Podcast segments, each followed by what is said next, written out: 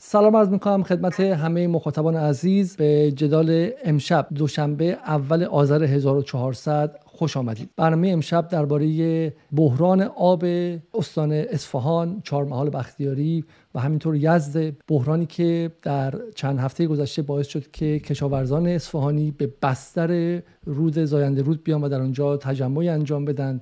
تجمعی که بعد با یک فراخان از نیروهای اجتماعی و شهروندان اصفهان به تظاهراتی بزرگ در روز جمعه تبدیل شد که بسیاری اون رو بی سابقه دونستن و یک اتفاق مهمی در مسائل محیط زیستی و بحران به آب و بحران اقلیمی دونستن.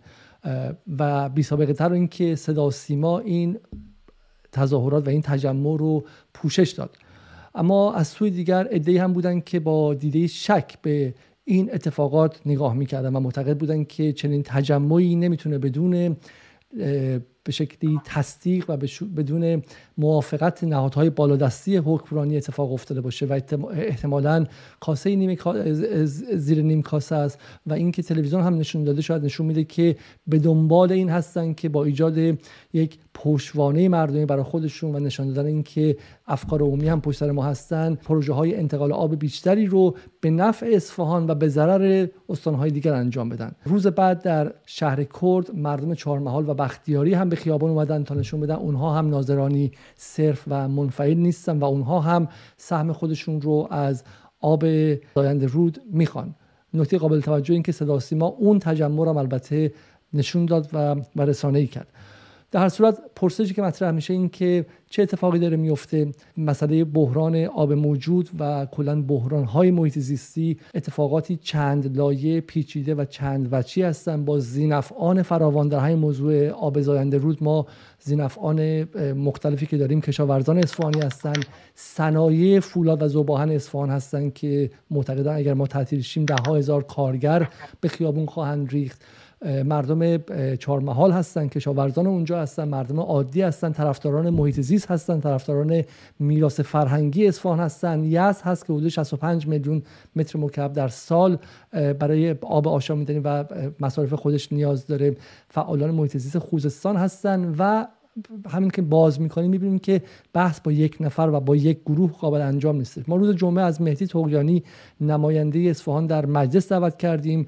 ایشون نگاهشون تا حدی فرامنطقه‌ای و در راستای محیط زیست بود. با این حال بسیاری از مخاطبان به ما اعتراض کردن که چرا نمایندگان چهارمحال و بختیاری رو دعوت نکردیم. برای اینکه بالادست زاینده روز اونها هستند ما به خواسته شما مخاطبان اجابت کردیم و امشب دو نفر از نمایندگان چهارمحال رو دعوت کردیم.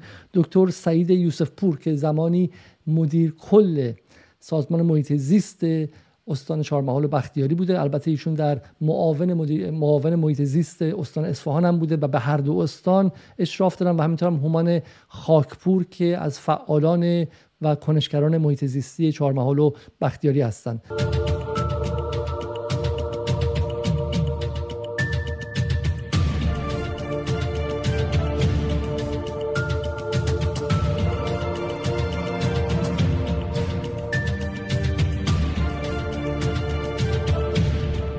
دو مهمان خوش آمد میگم و اجازه بدین که با آقای یوسف پور شروع کنم. جناب یوسف پور ابتدا اعتراض مردم اصفهان و بعد هم مردم چهارمحال بختیاری.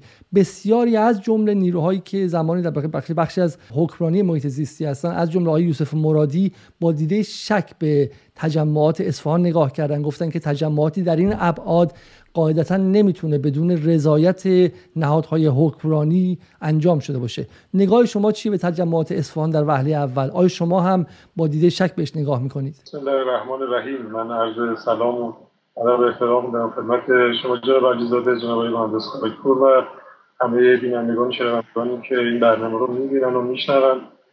کنم خدمت شما خیر. من خیلی خوشبینانه به موضوع نگاه می‌کنم. واقعیت این هست که در سنوات گذشته اتفاقاتی که در حوزه آبروز زاینده افتاده بیش از اون که شفاف سازی بشه سیاسی کاری شده بوده. و در این بین مردم اون نقشی رو که باید می داشتن نداشتن و به نظرم این نگاه مثبت حاکمیت هست که فضا ایجاد کرده که مردم حرفشون رو بزنن و باید به دیده مثبت نگاه کنیم. من خیلی خوشبینانه به موضوع نگاه می‌کنم که اتفاقی هست که در دولت جدید اتفاق افتاده و می‌تونه زمین ساز مشارکت مردم در بحث دیگه باشه. اما من واقعیتش یک نگرانی هم دارم. سالیان گذشته دغدغه من به عنوان یک محیط زیستی بیشتر بحث های محیط زیستی بوده.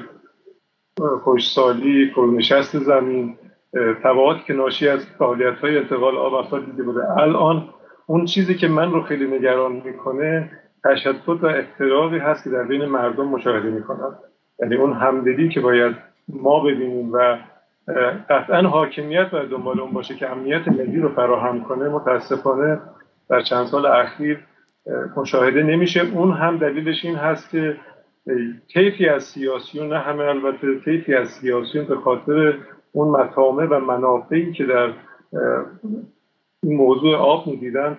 آب و احساسات مردم رو پله کرده بودن برای رشد خودشون کما اینکه الان هم ممکن اتفاق بیفته.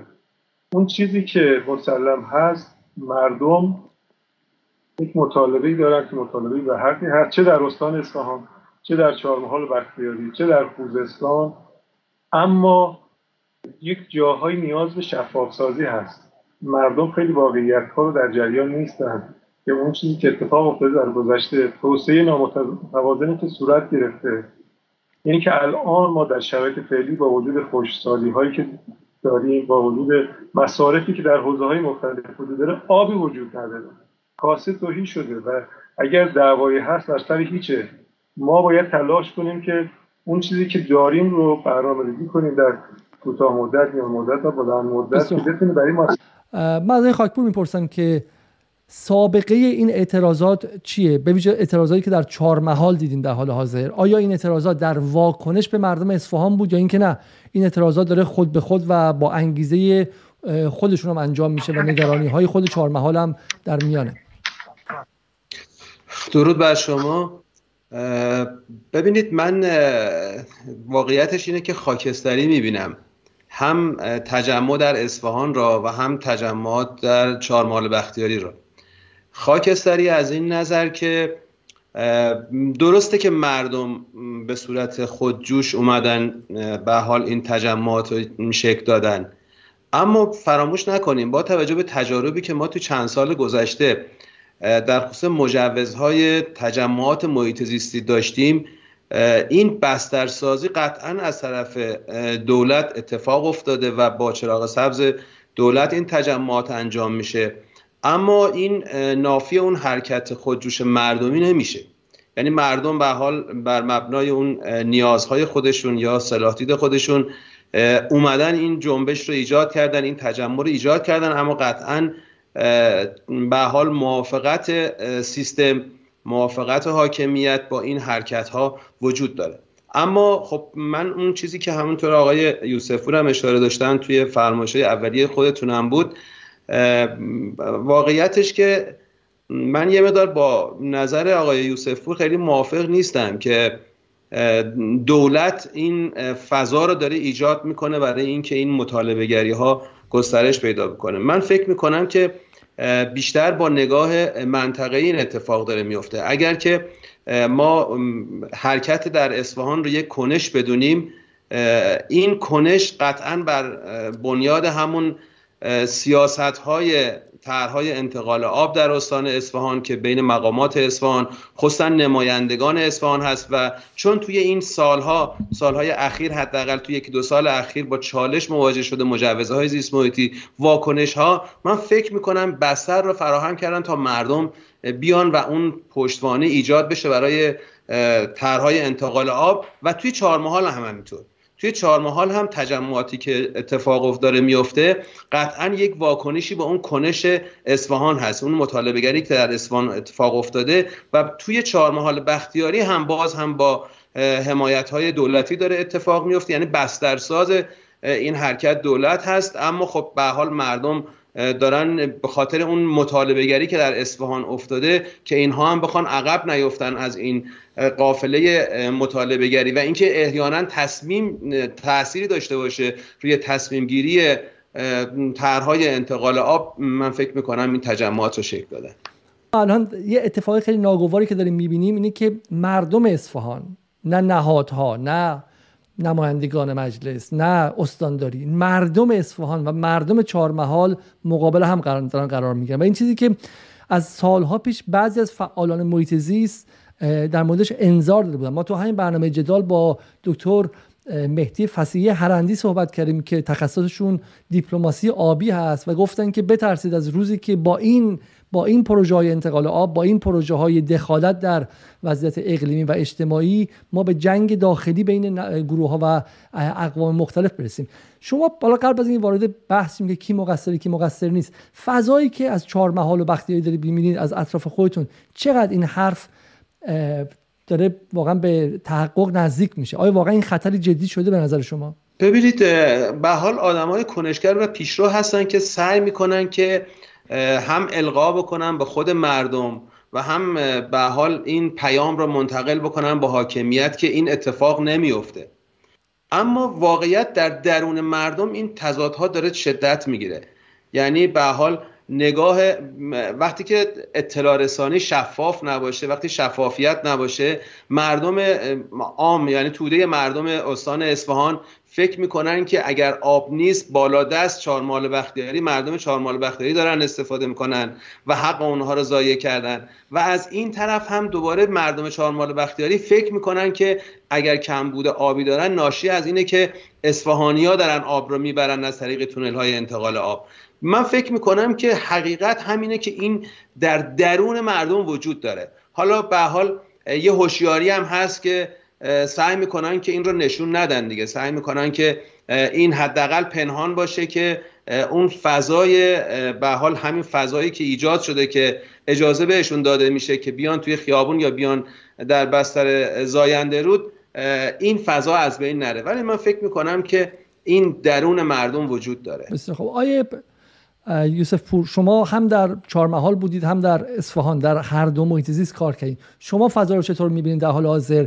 و این دوتا تجمعی که بود اول در اصفهان و بعدا در چهارمحال این رو چجوری ارزیابی می‌کنید و احساس می‌کنید؟ و آیا خطر این که این اقوام مقابل هم قرار بگیرن و در واقع های اجتماعی هم به واسطه این بحران محیط زیستی تشدید چه رو چقدر جدی می‌دونید؟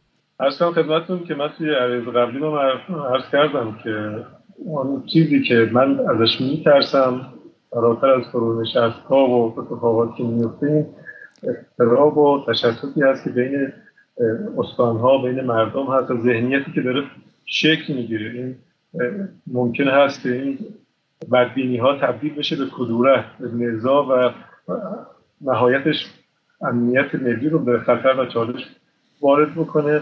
اون چیزی که وجود داره ببینید اگر مردم مطلع باشن از اتفاقاتی که در گذشته افتاده آسیب شناسی شده باشه.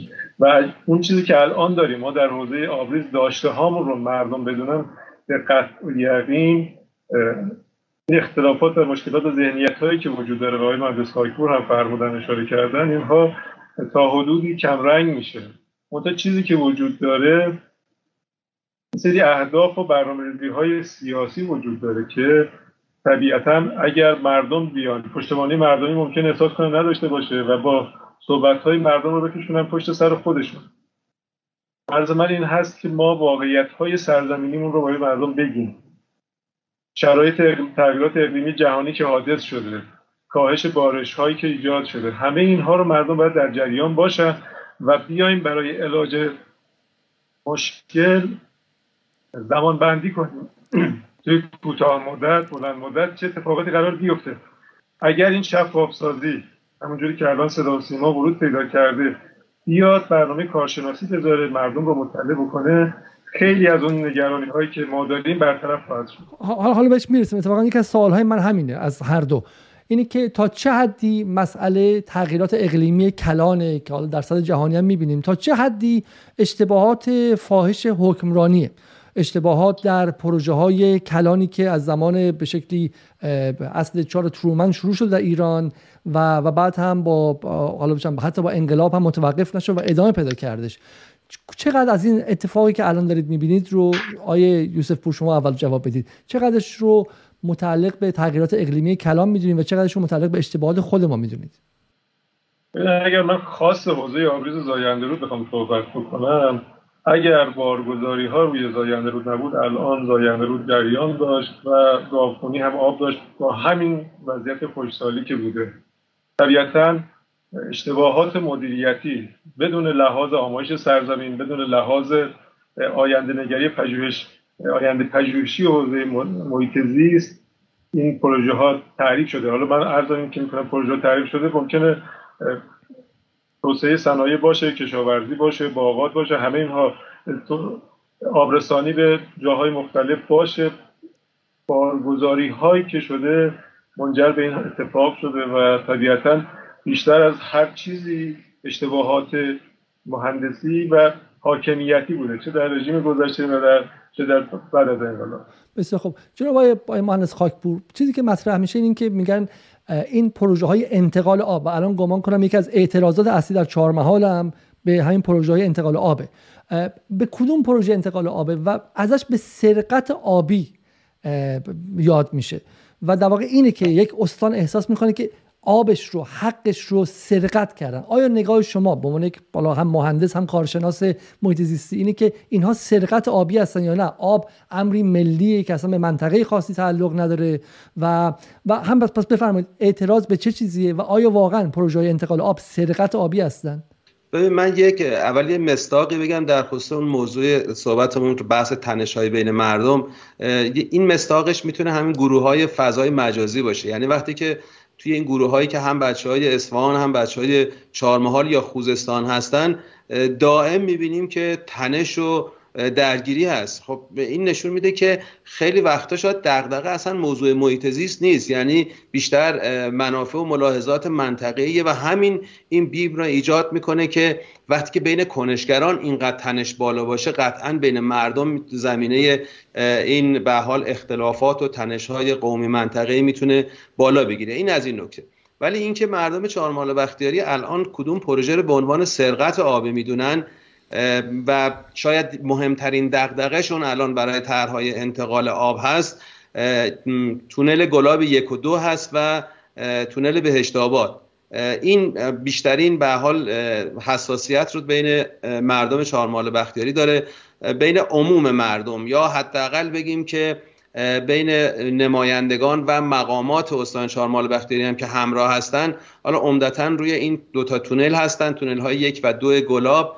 که آب را از خروجی صد زاینده رود منتقل می‌کنه به منطقه تیران به یک تصفیه خانه که از اونجا آب شرب اصفهان بزرگ را تأمین بکنه. نگرانی از این بابت هست که ابعاد تونلی که طراحی شده آنقدر این ابعاد تونل بزرگی که می‌تونه کل آب زاینده رود را کاملا منتقل بکنه و این نگرانی وجود داره که زاینده رود در استان چهارمال بختیاری خوش بشه. یک تصوری که در بین مردم چهارمال بختیاری هست که پروژه تونل های گلابی یک, یک و دو و تونل بهشت آباد اینا با هم وصله با هم در ارتباطه. چون اگه دقت بکنید تونل های یک و دو گلاب از ورودی آب به استان چهارمحال بختیاری شروع میشه آب رو منتقل می‌کنه و تونل گلاب دقیقا توی خروجی زایندرود از چهارمحال بختیاری آب رو اضافه می‌کنه به اصفهان.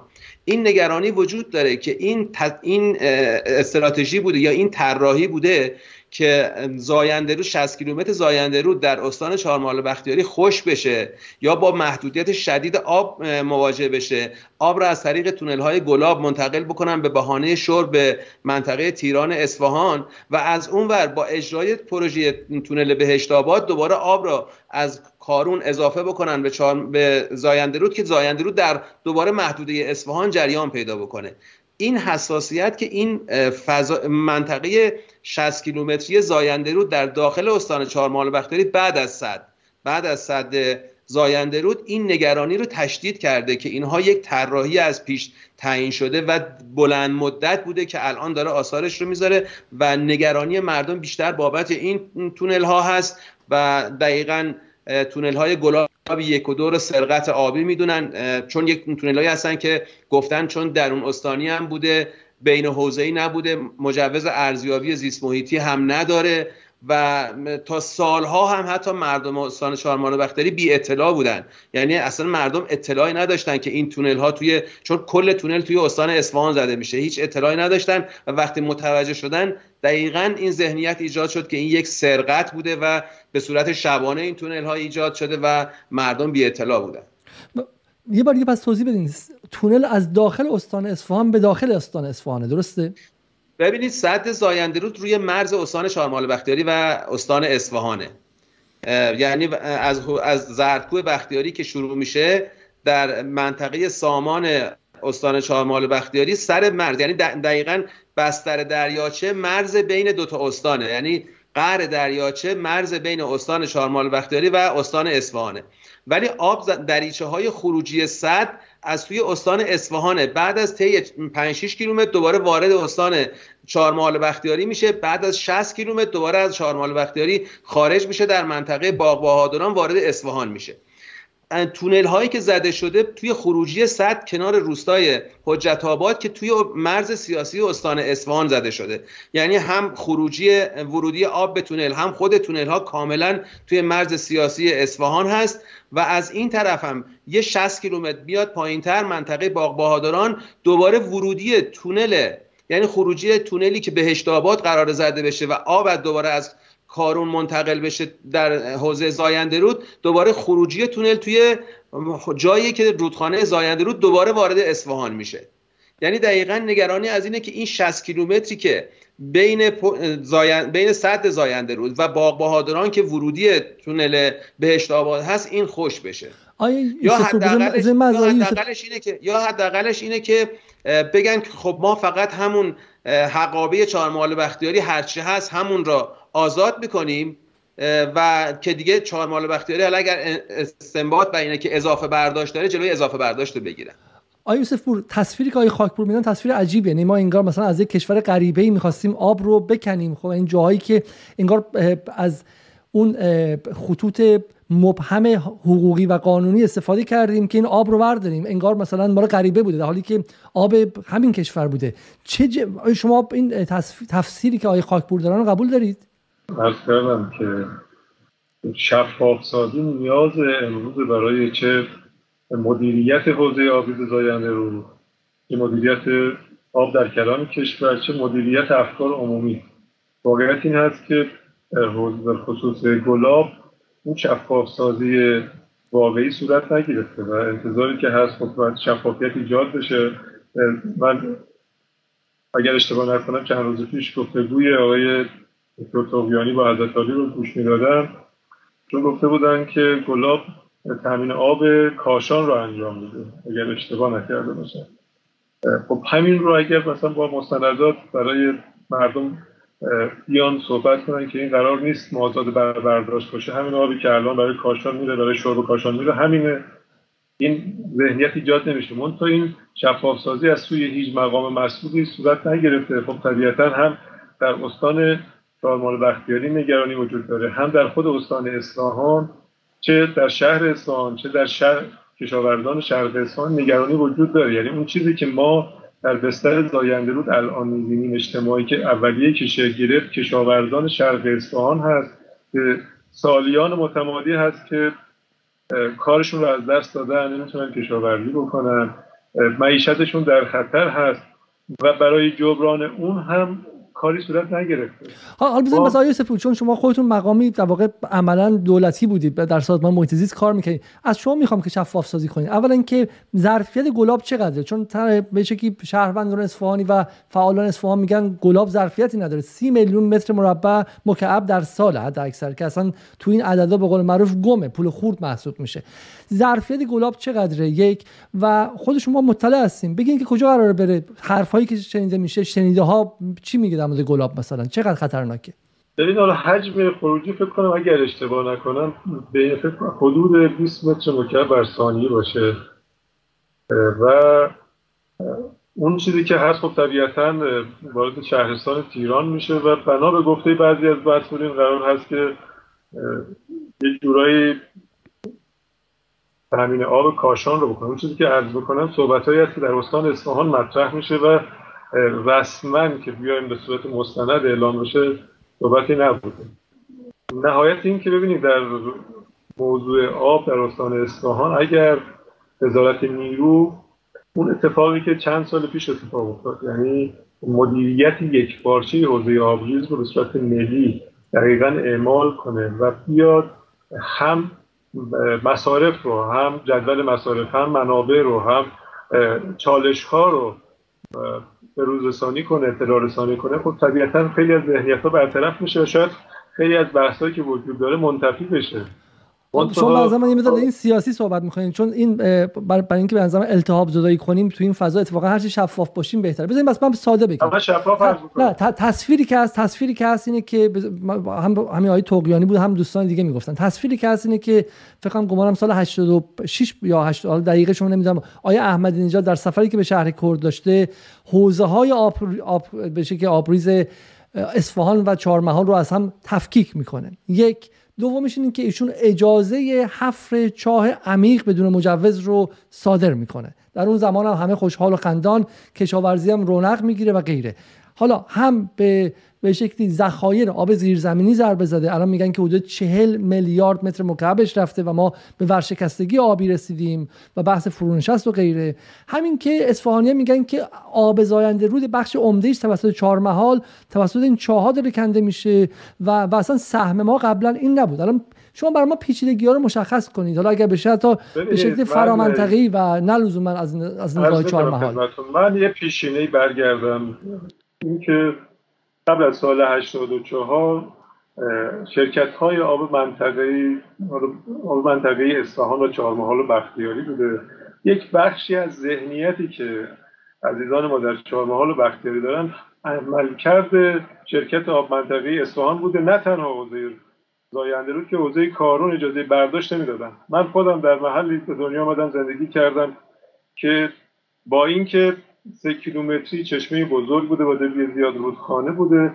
در شبانه روز دو ساعت بیشتر آب سهمیه بندی نداشته. اونم این که عرض می‌کنم نه یه سال و دو سال. چیزی قریب به 20 سال من اونجا یادم هست که اتفاق افتاده و برمیگشته به نوع مدیریت.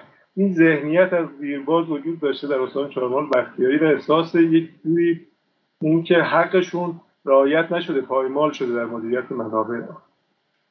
قانون اینکه شرکت های آب منطقه استانی بشه قبل از سال 84 بوده. در زمان دولت اصلاحات این قانون مصوب شده زمان های احمدی نژاد اجرایی شده. یعنی اینکه اینجور نبود که آقای احمدی نژاد بگه من مسئول آب منطقه هستم و بعد بیا تفکیک کنه.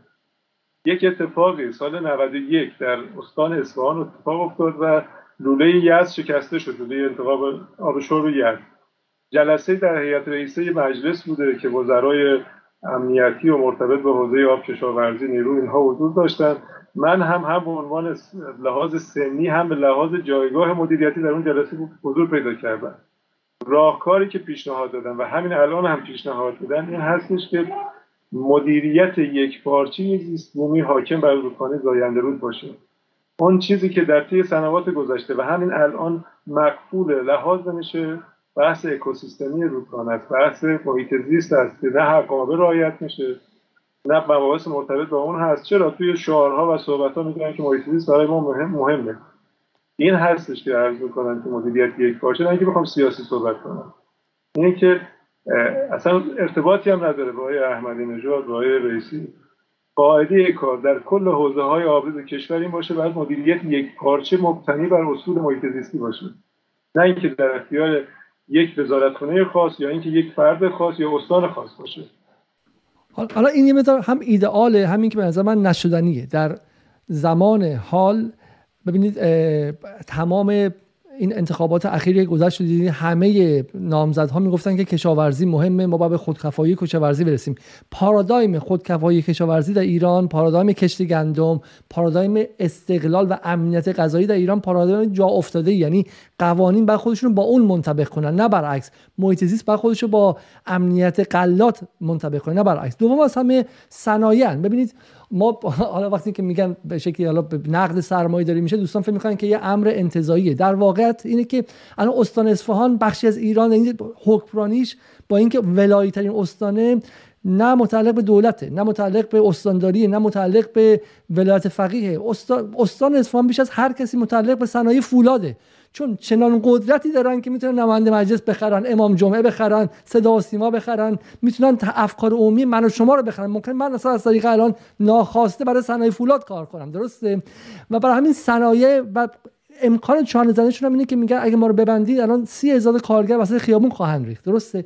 برای همین چه راه عملگرایانه و پرگماتیستی میشه پیشنهاد کرد که این محیط زیست رو که منم با شما در اهمیتش هم عقیده هستم بتونیم به اونها بقبولیم. چون به نظر ضعیف ترین حلقه این زنجیر محیط زیست در حال حاضر. اول صنعت که اقتصاد رو میگردونه بعد کشاورزانن که به شکلی قدرت دارن و بعد در پای در پایین ترین نقطه این هرم محیط زیسته. درسته؟ چه باید کرد؟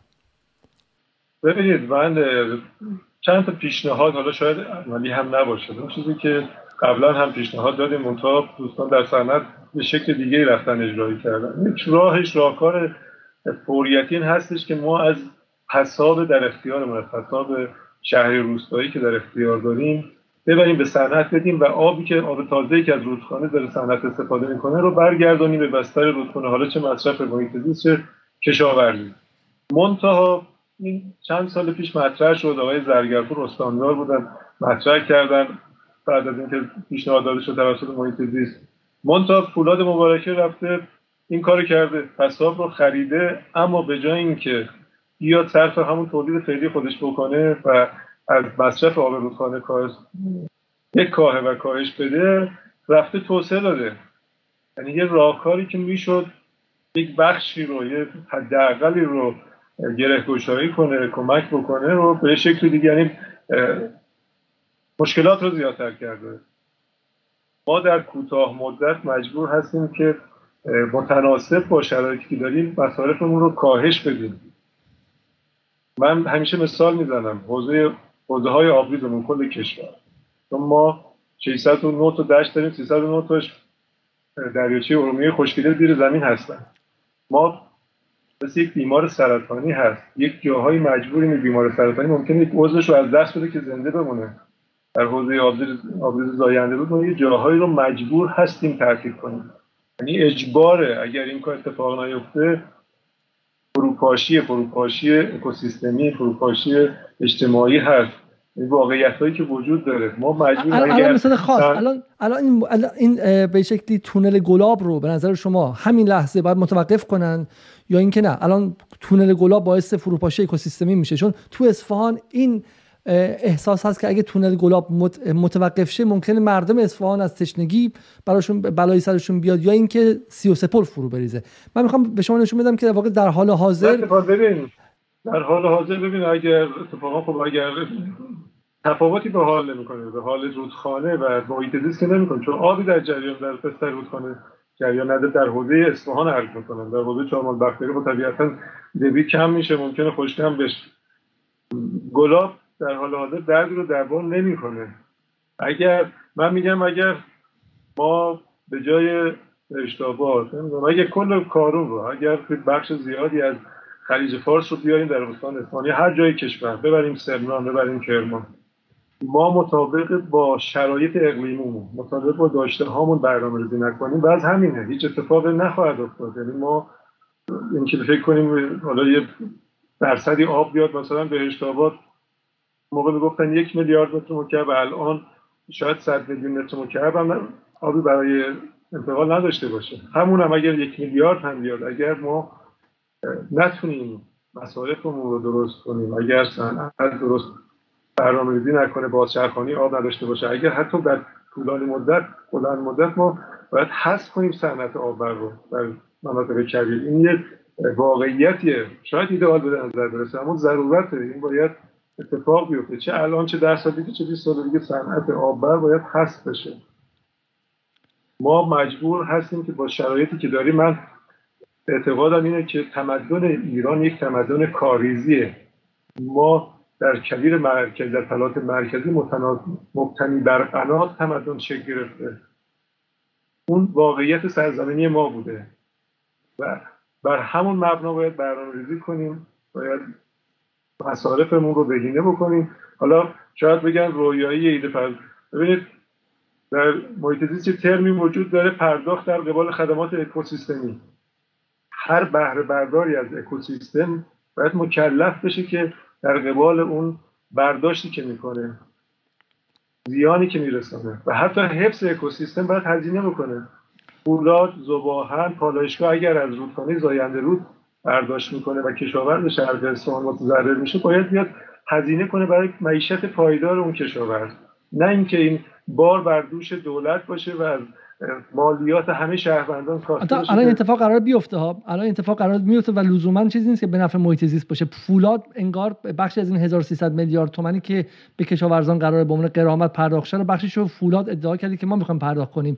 اگر فولاد بگه که من همه همه آب رو می‌گیرم محیط زیست رو هم تخریب می‌کنم و بعد به شما به قول معروف یه مقدار پول تو جیبی بهتون میدم. آیا شما راضی هستین آقای یوسف پور نه من راضی نیستم. من میگم پرداخت در قبال اکوسیستمی باید کمک کنه به اکوسیستم. تو در فوریت الانی که ببینید واقعیت من توی چهارمحال زندگی کردم چهار وقت توی اصفهان زندگی می‌کنم. من با مردم شهر اصفهان نشست و برخواست کردم رفتم اونجا. و مدتی مسئول ستاد احیای گاهخونی و زاینده رود بودم در استان اصفهان. من رنج و درد مردم رو می‌بینم. اون که بیان تامین کنن همه یک مشکلات رو تامین نمی‌کنه. واقعیت شرایط زندگی با توجه به مشکلات اقتصادی حادی که در کشور وجود داره این اتفاق باید بیفته جبران خسارت باشه. اما در کلانش اون پرداخت در قبال خدمات اکوسیستم باید بیاد اکوسیستم رو کمک کنه. و اگر اکوسیستم احیا بشه کشاورز شرق اصفهان هم منتفع میشه گاهخونی هم احیا میشه. کلان صحبت من این. آیه خاکپور به این پاسخ بدین که حالا ادعا میشه که در چهار محال بختیاری هم اگرچه حالا اصلا حقشون آب بوده این آب باید انتقال پیدا نکنه و غیره ولی چهار محال بختیاری هم کمکی به قضیه نمی‌کنه چون کشاورزیش همچنان کشاورزی سنتیه. سعی نمی‌کنه که خودش رو با وضعیت جدید وفق بده. میگه آقا ما در اینجا که هستیم بارش زیاده پس ما حق داریم که چه می‌دونم حالا برنج نمی‌دونم در اونجا چقدر کاشته میشه ولی ولی مصرف آب زیادی داشته باشیم. اگر قراره که ما به عنوان یک ملت بپذیریم که در در اقلیم خشکی زندگی می‌کنیم این باید توسط همه پذیرفته بشه دیگه درسته؟ چهار محال چه کرده برای کاهش مصرف؟ بله ببینید چون من پوزش بخوام چون موضوعات خیلی سریع با یوسف پور پیش میره. من بعضی حالا کامنت هایی که دارم رو مطالب قبلی جا میمونه.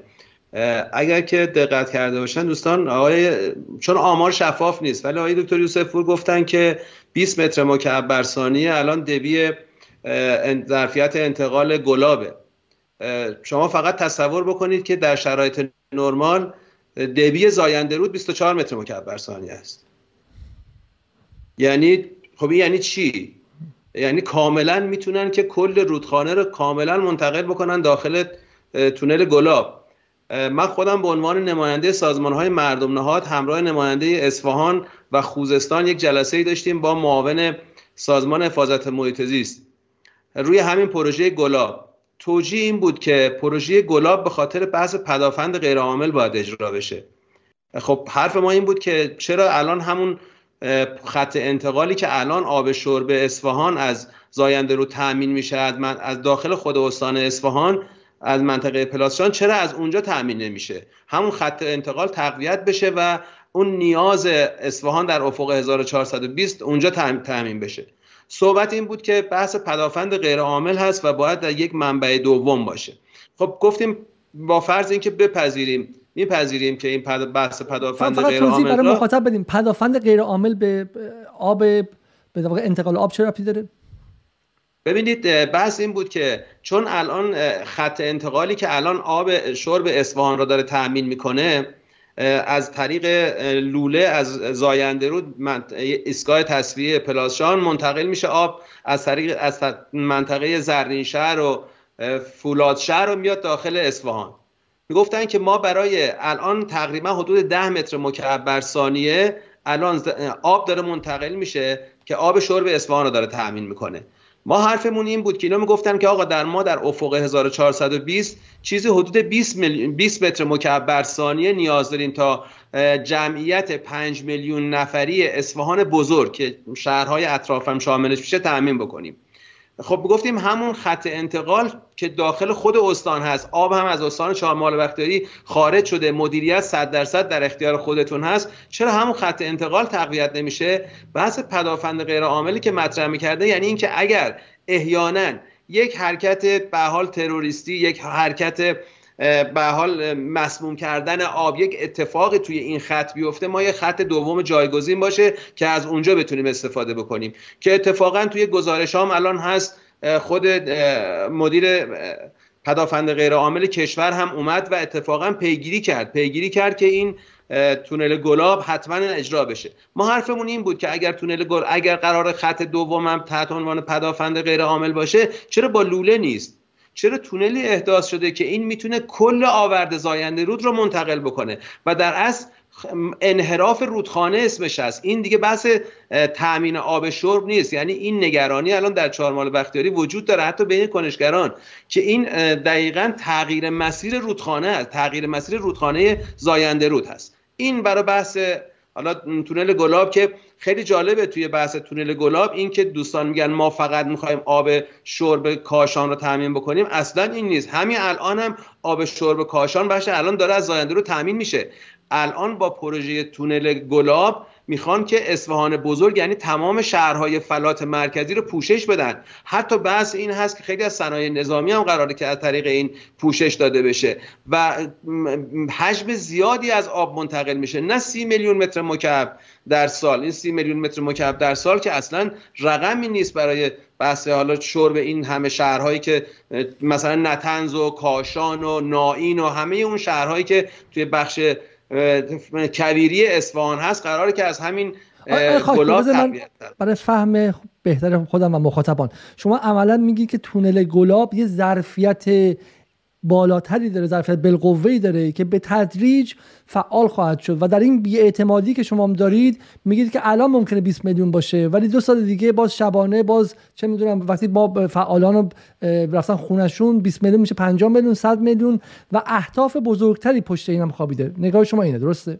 دقیقا دقیقا. یه چیزی دیگه گفتید. گفتید که دو تا نکته گفتین. گفتین صنایع نظامی و گفتین که پدافند غیر عامل. خب اینها که دیگه به شکلی به استان اصفهان و نگاه منطقه‌ای ربط نداره. اینها نگاه کلان ملیه درسته؟ یعنی... بله بله. به حال ببین اینها من ارزم اینه که ببین شفافیتی که وجود نداره که ما بگیم بر اساس کدوم منبع داریم این صحبت رو می‌کنیم. اینا همه به حال توی همین فضای مبهم اطلاعاتی که وجود داره این این نگرانی ها در بین مردم چهارمال بختیاری و کنشگران وجود داره. ولی من منبعی ندارم که الان بگم مثلا آمتر مکعب داره صرف فلان کارخانه یا فلان صنعت میشه و این میزان صرف شرب داره میشه. این آمار ما نداریم. ولی واقعیت اینه که وقتی ابعاد تونل طوری طراحی شده که می‌تونه تمام آب رودخانه رو منتقل بکنه و مسیر رودخانه رو تغییر بده و در اون طرف هم دیده شده که قراره که آب اصفهان بزرگ در 1420 را تأمین بکنه این نگرانی وجود داره با توجه به اینکه این همه اتهام زنی هم به چهارمال بختیاری هست که الان پرسش آخری شما بود که آب در چهارمال بختیاری داره استفاده میشه با اومدن آقای احمدی نژاد. صحبت دوستان اصفهان این نیست که آقای احمدی نژاد اومده گفته چا حرف کنید صحبتشون اینه که آقای احمدی نژاد درست هم میگن. آقای احمدی نژاد توی سخنرانی توی چهارمال بختیاری اعلام کردن که من بعد من مدیر آب چهارمال بختیاری هستم. مردم چهارمال بختیاری هرچه نیاز آبی دارن برداشت بکنن با مسئولیت من. دوستان اصفهان الان اینو دارن میگن. نمیگن که مثلا چهارمال بختیاری داره چاه می‌زنه. ببینید این یک حقیقته که آقای رفسنجانی آقای احمدی نژاد گفتن و منم قبول دارم که تبعات داشت. تبعات داشت و به حال برداشت ها زیاد شد. ببینید ما قرار نیست که فقط مشکلات رو در استان اصفهان یا سوء مدیریت در استان اصفهان ببینیم. ما متاسفانه مشکلاتمون در حوزه سرزمینی برمیگرده به اینکه ما در کشور الگوی توسعه نداریم. یعنی در کشور توسعه توی کشور ما بر مبنای ملاحظات بخشی و ملاحظات منطقه‌ایه. ملاحظات بخشی یعنی چی؟ یعنی بخش کشاورزی فقط ملاحظات خودش رو می‌بینه برای توسعه. بخش صنعت ملاحظات خودش رو می‌بینه. آب ملاحظات خودش رو می‌بینه که فقط آب بفروشه و درآمد داشته باشه. محیط زیست کلا کاملا تعطیل رو بحث‌های نظارتیش. حوزه های اجتماعی هم که به حال خدماتی هم که کار خودشون رو می‌کنن. کاش فقط نگاه همین بود که بخشی بود. الان نگاه منطقی هم هست. چهارمال بختیاری دغدغه ها و ملاحظات خودش رو می‌بینه. اصفهان خودش رو می‌بینه. خوزستان خودش رو می‌بینه. یزد و کرمان هم خودشون رو می‌بینن. ببینید ما دوچار یک گیجی توی بحث توسعه هستیم الان توی این با این دوتا نگاه بخشی و دوتا ن... و منطقه‌ای. خب تو چهار مال بختیاری چه اتفاقی افتاد؟ توی چهار مال بختیاری من اعتقادم بر اینه که بر اساس میزان برداشت آبی که از زاینده رود میشه حدود بیشتر حدود ده درصد توی چهار مال بختیاری داره اتفاق میفته. 90 درصد توی میره توی استان اصفهان و طرحهای انتقالی که حالا به یزد و همین گلاب و اینجور چیزا هست. من قبول دارم که ده درصد از مشکلات زاینده رود بر عهده چهار مال بختیاری. در این شکی ندارم. همیشه هم این رو گفتم توی استان هم همیشه مورد بازخواست قرار گرفتیم که رقم دارید؟ عدد رقم دارید؟ بله ببینید توی استان چهار مال بختیاری ما تقریبا توی حدود دو دهه گذشته چیزی حدود 20 هزار هکتار به وسعت عراضی باقیمون اضافه شد در حاشیه زاینده رود. تحت عنوان طرحهای توبا عمدتا هم عراضی ملی بودن که هم به مردم واگذار شد هم به شرکت های تعاونی دستگاه های دولتی. یعنی به جرات میگم که کمتر دستگاه دولتی داریم که تحت عنوان شرکت تعاونی کارکنانش زمین ملی اطراف زاینده رود نگرفته باشه و آب را منتقل نکرده باشن. این انتقاد دوستان اصفهان انتقاد درستیه که خیلی جاها ما آب رو منتقل کردیم تا نوک کوه جایی که اصلا واقعا استعداد توسعه باغات نداشته و باغ کاشتیم. هدفم واقعا ایجاد باغ نبوده. هدف ایجاد باغ ویلا بوده و الان جالبه که عمدتا باغ ویلاهایی هم که فروخته شده به خود هم وطنان اصفهانی است. شما اگر توی تعطیلات به منطقه سامان چهارمال بختیاری بیاید که همین 20 هزار هکتار باغات گسترش پیدا کرده عمدتا پلاکایی که می‌بینی پلاکای اصفهانه. ببینید این توسعه هم توسعه غلطی بوده. ما, ما اگر میگیم توسعه در مثلا فرق کن کشاورزی در اصفهان غلط بوده این توسعه هم در استان چهارمحال بختیاری غلط بوده. اصلا در این شکی نیست. در استان چهارمحال بختیاری هم ممکنه اضافه بر تخصیص هایی که دارن اضافه برداشت داشته باشن. بازم در این بازم هیچ به حال جای دفاعی نیست. اما واقعا سیستم چرا اینقدر بزاعت را نداره؟ که بیاد یک به حال راستی آزمایی بکنه. الان استان اصفهان مدعی هست که در استان چهارمال بختیاری 350 تا 400 میلیون متر مکعب آب برداشت میشه. مقامات و منابع رسمی از آب گرفته تا استانداری تا فرمانداری میگن که ما ما کمتر از 200 میلیون متر مکعب داریم برداشت می‌کنیم. خب این کار سختی نیست که یعنی یک گروه بیطرف می‌تونه از طرف وزارت نیرو بیاد کنترل هوشمند نصب بکنه روی تمام پمپاژ هایی که اونجا اتفاق افتاده از سراب زاینده رو تا پایابش دقیقا مشخص بکنه. ببینید من الان کارشناس توی استان چهارمال بختیاری هیچ دسترسی به هیچ آمار اطلاعات درستی ندارم. در نمی‌تونم تحلیل درستی داشته باشم که چقدر از این خسارتی که الان توی اضافه برداشت ها هست از استان چهارمال بختیاری چقدرش از استان اصفهان هست. اما با توجه به وسعت عراضی کشاورزی و توسعه باغاتی که در چهارمحال هست و در اصفهان هست چیزی بین حدود 10 تا 15 درصد در استان چهارمحال بختیاری هست و مابقی مصارف در استان اصفهان هست. چیزی که ما رو نگران می‌کنه توی استان اصفهان این هست که وقتی من ضمن تایید حرف دوستان اصفهان که در چهار محال بختیاری توسعه باغات یا این اضافه برداشت بله بله. یا حتی بن بریم با یاسف بله. یا حتی بن بروجن که روی بن بروجن هم اعتراض دارم پروژه بن بروجن. من این رو هم قبول دارم که این یک خطاست. یک خطای مدیریتیه. هم پروژه بن بروجن یک خطای مدیریتی است هم توسعه بیرویه باغات. اما مشکل مسئله ای که هست الان در اصفهان دارن آدرس غلط میدن. یعنی دقیقا برمیگردیم به اون بحث اولمون. دارن این تنش رو بین مردم بالا می‌برن. به آدرس غلط دادن یعنی چشم میمندن به چندین هزار چایی که اطراف زاینده رو در منطقه اصفهان زده شده. شما فکر کنید فقط در منطقه مهیار 24 هزار چاه زده شده که اونها چاهای غیر مجاز هستن. ببینید وقتی که آدرس غلط بدن و همه تقصیر رو به سمت بالادست و اون حوزه چهارمال بختیاری بندازن پنهان می‌کنن اشتباهاتی که در اصفهان هست. و متاسفانه نمی‌تونیم به راهکار درستی برسیم و درد را درمان بکنیم. جناب یوسف پور آیه خاکپور میگن که ما حتی نمی‌دونیم عدد رقم اولیه رو نداریم. همونطور شما در مورد بحث تونل گلاب گفتید نمی‌دونیم که 20 میلیون قرار بره یا 200 میلیون بعدا قرار بشه. نمی‌دونیم که چند درصد در بالا دست داره استفاده میشه چند درصد در پایین دست. این عدم شفافیت فضای ایجاد کرده که بعد مردم به جان همدیگه بیفتن. چرا شما که در به شکلی به عنوان فردی که حالا زمانی مدیر کل محیط زیست اون استان هم بودید چرا در سطح سطوح بالا عدد رقم ها اعلام نمیشه که حداقل بدونن که هر کس چه سهمی برده از این؟ برای مثال مثلا گفته میشه من در تابستان با شبنم قنواتی از فعالان محیط زیست استان خوزستان گفتگو کردم. می‌گفت اطراف تونل کوهرنگ سیم خاردار مثل جای نظامی باش رفتار میشه که ما حتی بریم ببینیم چیکار دارن می‌کنن اونجا. این چه میزان کار عمرانی انجام شده چه میزانش مونده. چرا اصلا این به سایه امنیتی رو مسائل انتقال آب در ایران افتاده؟ از کنم خدمتون خب من چند بار اگر خاطرتون باشه تو همین عواید گذشته عرض کردم. شفافیت لازمه بحران هایی هست که ما داریم. اگر شفافیت باشه خب طبیعتا خیلی اتهامات از بین میره و سوالاتی که فعالان کنشگران مردم مدیران دارن برطرف میشه متاسفانه وجود داره. ببین الان در حوزه مصارف صنعتی حوزه فولاد عدد رقم تخمینی میگن میگن سرجم ممکنه 200 میلیون متر مکعب باشه کمتر باشه بیشتر باشه. یه جا میگن خود فولاد صرفا 196 میلیون متر مکعب یه جا میگن 50 میلیون متر مکعب.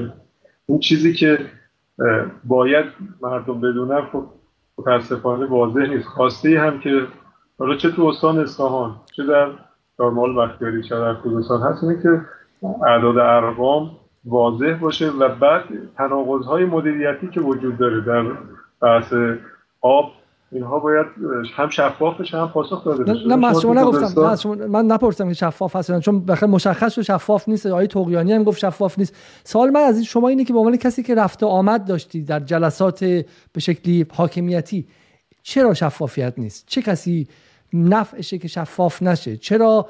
این چون الان ما می‌تونیم ده سال دیگه بگیم شفافیت نیستش. می‌دونیم موانع رسیدن به شفافیت چیه؟ چرا در همه این سالها به رغم تلاش فعالان محیط زیست از جمله خود شما آقای خاکپور صدها نفر دیگه چرا موفق نشدید که این شفافیت به وجود بیارید و چه کار بکنیم ما که این شفافیت به وجود بیاد؟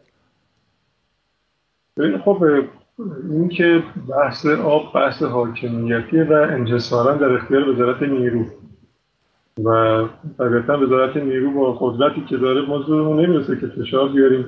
و خیلی جاها این عدم شفافیت وجود داره و نیاز هست که در بخشهای مختلف بیان و اطلاع رسانی کنن. و خواسته ای که بگم که ما در استانهای مختلف همینه. ما هم سوال برامون که چرا این شفافیت وجود نداره؟ ببینید توی حوزه زاینده رود یک جدول مصارف هست که این توسط وزارت نیرو مشخص میشه. ما کاری که در استان اصفهان کردیم به لحاظ اینکه افکار دو تا استانی که از حوزه زاینده رود اصلا به هم نزدیک بشه اومدیم به جای اینکه یک مرجع بیطرف باشه گفتیم اتفاقا زیرفتین بیان مطالعه کنن. دانشگاه صنعتی اصفهان و دانشگاه شهرپور اومدن نیازهای بازه های مختلف آن تو حوزه زاینده رود رو مطالعه کردن. حداقلش اینه که متخصصین آبی دو تا استان یک حرف مشترک برسن که ما در اینجا این نیاز رو داریم اینجا این مصرف میشه. این بحث های دیگه هم همینه. ما متخصصان میان کار کارشناسی می‌کنن و شفاف گزارش بدن به همه. اگر شفافیت باشه طبیعتا ذهنیت ها بهتر میشه برنامه ریزی کرد یه چیزی که گفته میشه اینه که بالاخره اون بدنه ساز محور بدنه ای که صد می‌سازه تونل آب رو و پروژه های انتقال آب رو شن به شکلی در حالا برنده میشه و پروژه رو انجام میده با وزارت نیرو ارتباط تنگی داره. شرکت های خیلی بزرگ که به شکلی پروژه های عظیم آب, آب رو در این سالها انجام دادن یا خود وزارت نیرو بوده یا شرکت های نزدیک بهش بوده و به جوری همپوشانی منافع بینشون هستش. آیا شما چنین چیزی قبول دارید آیا یوسف پور و چنین چیزی رو مشاهده کردین در این سالها؟ خب واقعیت اینه که نگاه حاکمیت نگاه حاکمیتی که عرض می‌کنه رو نمی‌خوام دولت خاصی رو زیر سوال ببرم. قبل انقلاب همین بوده. ساز محور بوده یعنی اینکه بیشتر به سازه حالا یا بحث تفاخر بوده یا گزارش هایی که به بالا می‌رسیده که حل مشکل می‌کنه نگاه این بوده. خب طبیعتا وزارت نیرو هم پیمانکاران قدر هم به دنبال این مسائل هستن هم بحث اون هدف هایی که تلفگذاری هایی که کردن از گذشته مطالعاتی که مثلا بحث ساخت سد انتقال آب اونها به نتیجه می‌رسه. هم بحث مالی توشه گردش مالی خیلی سنگینی هست اینها لحاظ بشه در پروژه های آبی که حالا انتقال باشه سدسازی باشه بحث حالا من می‌خوام به زبون زبون مرسوم در ایران بگم. آیا به عبارتی نفوذ محافل اقتصادی و تجاری و حالا به حالا همین شرکت های شرکت هایی که سود سود می‌برن از این قضیه در تصمیم گیری حاکمیتی هستش در وزارت نیرو هستش. یعنی چیزی که به نفعشونه رو بعدا میرن به عنوان چیزی که باید انجام شه انجام میدن صداش هم نمی‌ذارن در بیاد و بعد اگر دو تا فعال محیط زیست هم بخوام برن اونجا اعتراض کنن میرن به یه نهاد حاکمیتی دیگه میگن که برید اینها رو بگیرید باشون برخورد کنید و هزینه رو هزینه می‌ذارن. یعنی این ادعی به خاطر منافع گروهی خودشون هم به اقلیم دارن ضربه می‌زنن همین که بعدا چه می‌دونم مسائل امنیتی به وجود میارن. و بعد باعث میشن که مردم شهر کرد هم مقابل مردم اصفهان بیستن. بس شده شهر کرد اصفهان نیست. من مثلا در موضوع پروژه انتقال آب صد ونک به رفسنجان. اون شرکتی که پشت کار بوده و تعاملاتی که بین چهارمال بختیاری و رفسنجان بوده خب بحث بحث مالی بوده.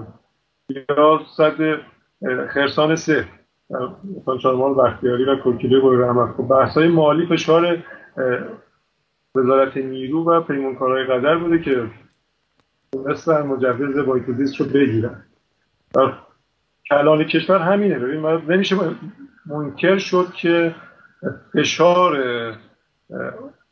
نهادها نهاد که نمیشه بزنیم کارتل های اقتصادی تو حوزه آب بی تاثیر نیستن. چون مشاورینی هم که میان مطالعات رو انجام میدن بعدا تحت نفوذ همون کارتل ها هستن. مشاورینی که مطالعات زیست رو انجام میدن بحثای اجتماعی محیط رو انجام میدن. یه نکته رو من عرض کنم. ببینید ما در موضوع آب و انتقال آب هیچ دستورالعمل و پروتکل داخلی نداریم. اون چیزی که فعالان محیط زیست بهش استناد کردن و می‌کنن معیارهای یونسکو هست.